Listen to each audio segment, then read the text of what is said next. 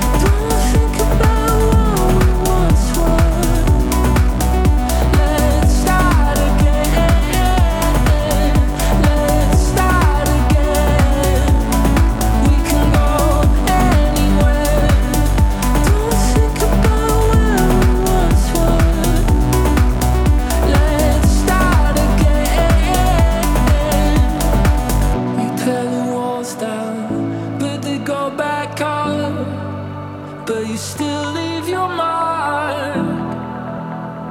Nothing to see here. You let the words out, and they will be heard. You just keep on repeating. There's nothing to fear here.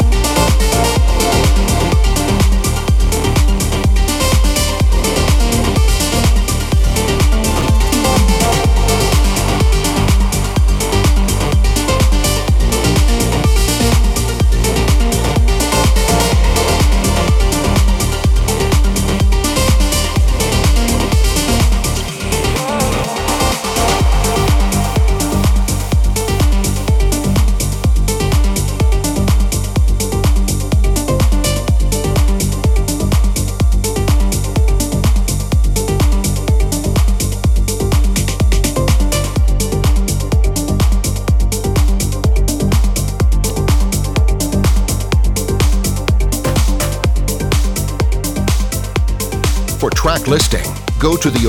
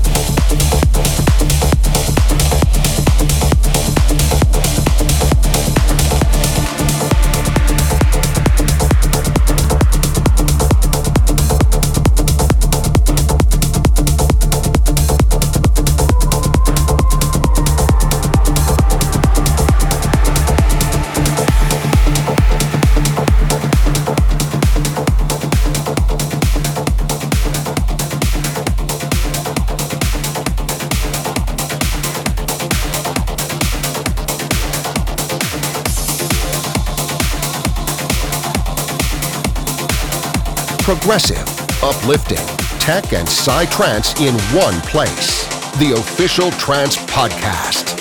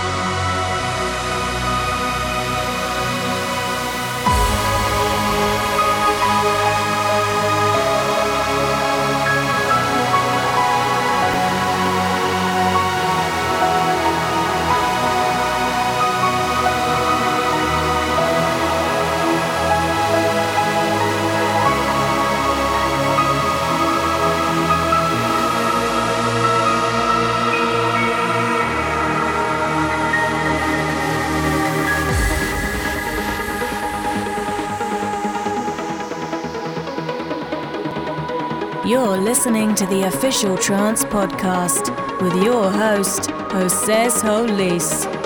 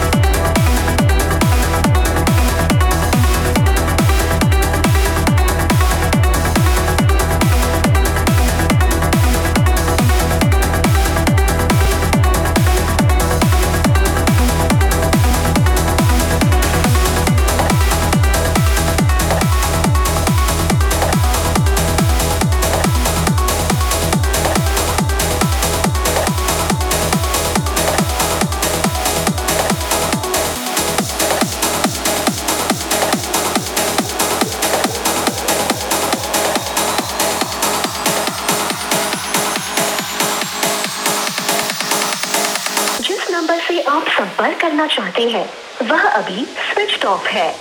कृपया कुछ समय पश्चात प्रयास करें।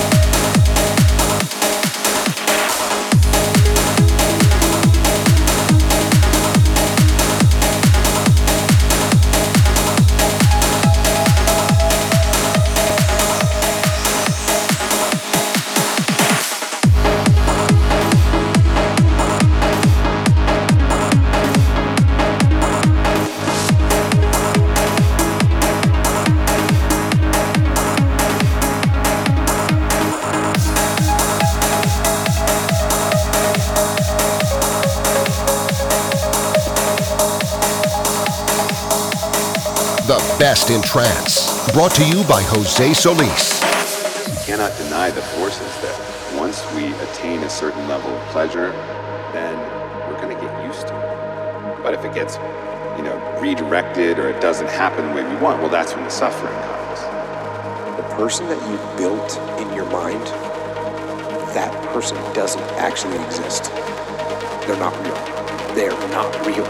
She wasn't who she appeared to be she is actually the selfish, self-centered person that cares about herself first and doesn't care about you. That's the reality. That's your memory. That's what you built in your head. A lot of times the pain that we feel isn't based on the reality. It's based on the fantasy. So you're feeling pain of losing something that wasn't real. Let the fantasy go. Remember that she is not the perfect person that you built in your mind.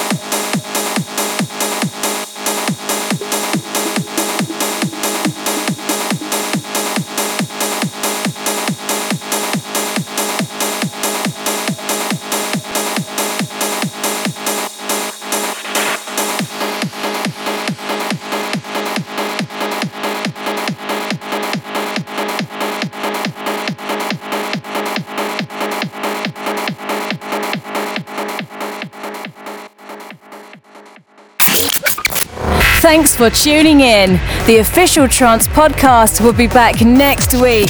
For further information about this radio show, visit theofficialtrancepodcast.com. Have a wonderful day.